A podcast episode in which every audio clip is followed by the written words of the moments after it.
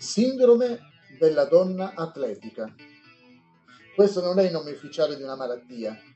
Comunque, le donne che allenano regolarmente il loro fisico in modo eccessivo e duro potrebbero rischiare di sviluppare osteoporosi, disturbi alimentari e amenorrea, l'interruzione del ciclo mestruale, riferiva il quotidiano brasiliano Foglia.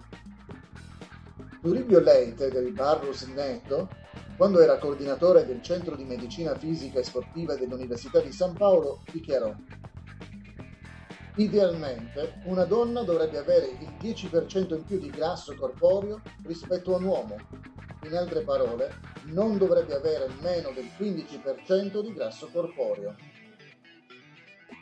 Se una donna ha meno grasso di quella quantità, il suo corpo può avere difficoltà a produrre gli ormoni necessari per regolare il suo ciclo mensile e potrebbe limitare il calcio che accumula nelle sue ossa, portando all'osteoporosi, ha detto Foglia.